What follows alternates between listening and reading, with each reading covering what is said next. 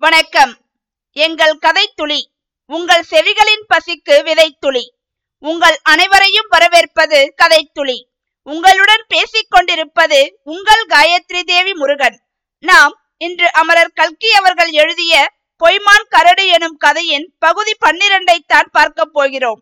நாம் முந்தைய பகுதியில் அத்தியாயம் பதினான்கை பார்த்தோம்.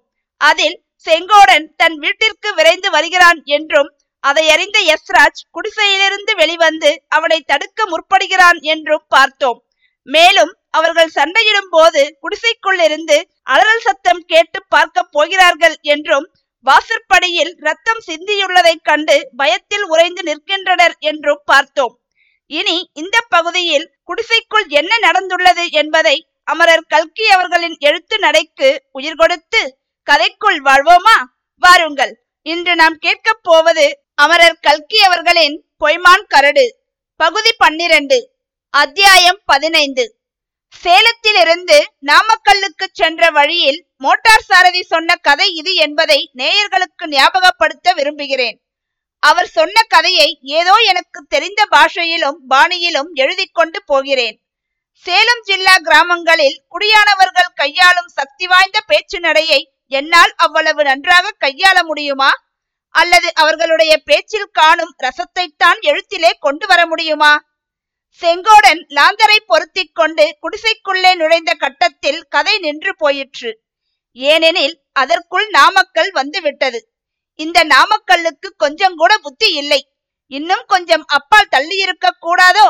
கதையின் நடுவில் வந்து குறுக்கிட்டு விட்டதே என்று நொந்து கொண்டேன். நாமக்கல்லுக்கு வந்த காரியம் முடிந்து முன்னிரவில் திரும்பி புறப்பட்டோம்.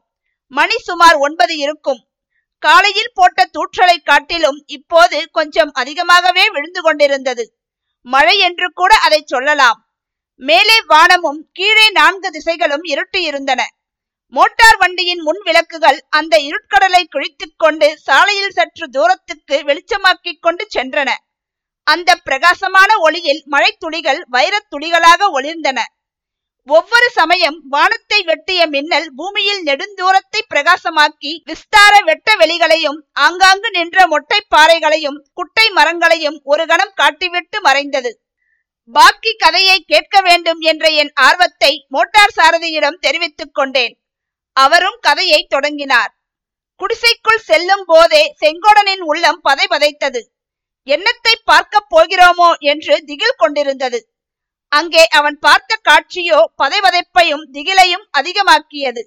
மனிதன் ஒருவன் அலங்கோலமாய் விழுந்து கிடந்தது தெரிந்தது. தன்னை கெடுப்பதற்கு முயன்ற இருவரில் ஒருவன்தான் அவன்.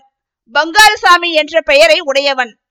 அவன் பக்கத்தில் ஒரு கூரிய கத்தி கிடந்தது. அதில் இரத்தக்கரை பட்டிருந்தது. அப்புறம் அடுப்பை தோண்டி எடுத்து அப்பாற்படுத்தி விட்டு அங்கே குழி தோண்டியிருந்ததையும் அவன் பார்த்தான்.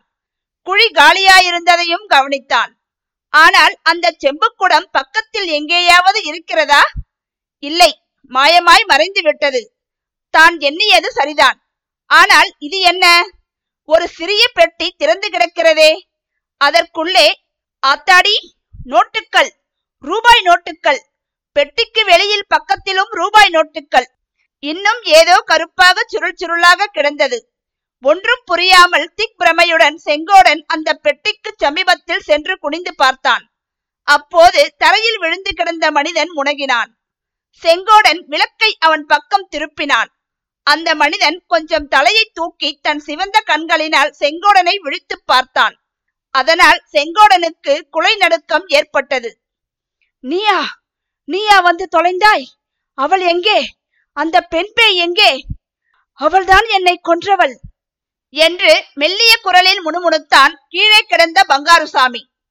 பாவி சண்டாளி என்று சபித்துக் கொண்டே எழுந்திருக்க முயன்றான். முடியாமல் கீழே விழுந்தான். அவன் தலை சாய்ந்தது. கோரமாக விழித்த சிவந்த விழிகள் மூடிக்கொண்டன.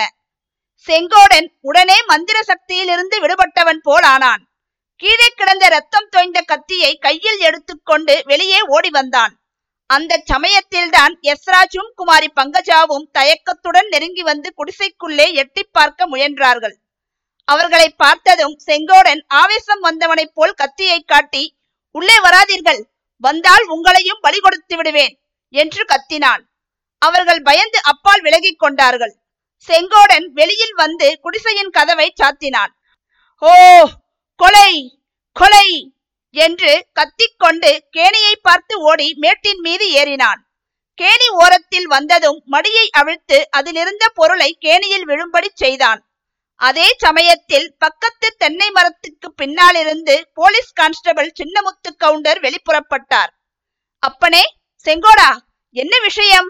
எதற்காக இப்படி அலறுகிறாய்? கேணியில் என்னத்தை போட்டாய்? என்றார். ஒரு நிமிஷ நேரம் செங்கோடன் திகைத்து நின்றுவிட்டு நானா நான் ஒன்றும் கேணியில் போடவில்லை. இனிமேலேதான் போடப் போகிறேன் என்றான். என்னத்தை போடப் போகிறாய்? ஒரு மனுஷனை தூக்கி போடப் போகிறேன். மனுஷனையா? மனுஷனை கேணியிலே தூக்கி போடலாமா? செத்து போவானே. அவன் முன்னமே செத்து போய் விட்டானுங்க யார் செத்து போனது? செத்தவனை எதற்காக கேணியில் போடப் போகிறாய்? ஒருவனை கொலை செய்தால் அவனை சாக்கிலே கட்டி கிணற்றிலே போடலாம் என்று சினிமாவிலே காட்டினாங்களே. யாரை நீ கொலை செய்தாய்?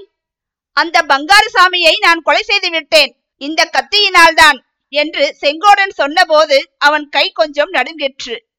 இங்கே கொடு அந்த கத்தியை என்று போலீஸ்காரர் கேட்டதும் செங்கோடன் கொடுத்து விட்டான். சரி வா நீ கொன்ற ஆளை போய் பார்க்கலாம். அவனை தூக்கி போடுவதற்கு நானும் ஒரு கை கொடுக்கிறேன் என்று சொல்லிவிட்டு போலீஸ்காரர் குடிசையை நோக்கி போனார். செங்கோடனும் அவர் பின்னால் போனான். குடிசை வாசலில் யஸ்ராஜும் குமாரி பங்கஜாவும் நின்று கொண்டிருந்தார்கள். பங்கஜா அழுது கொண்டிருந்தாள். யஸ்ராஜ் அவளை திட்டிக் கொண்டிருந்தான். கான்ஸ்டபிளை பார்த்ததும் பங்கஜா ஐயோ இங்கேயும் வந்து விட்டாயா? இந்த பாவிகளால் என் கதை இப்படியாச்சு என்று அலறினாள். எதற்காக செங்கோடன் அங்கு கிடந்த கத்தியை எடுத்துக்கொண்டு நான் தான் கொன்றேன் என்கிறான். அங்கு என்னதான் நடந்தது? என்பதையெல்லாம் நீங்கள் தெரிந்து கொள்ள வேண்டுமென்றால் இந்த கதையை தொடர்ந்து கேட்க வேண்டும். நாம் கூடிய விரைவில் பகுதி பதிமூன்றில் சந்திக்கலாம். அதுவரை உங்களிடமிருந்து விடைபெறுவது உங்கள் காயத்ரி தேவி முருகன். நன்றி வணக்கம்.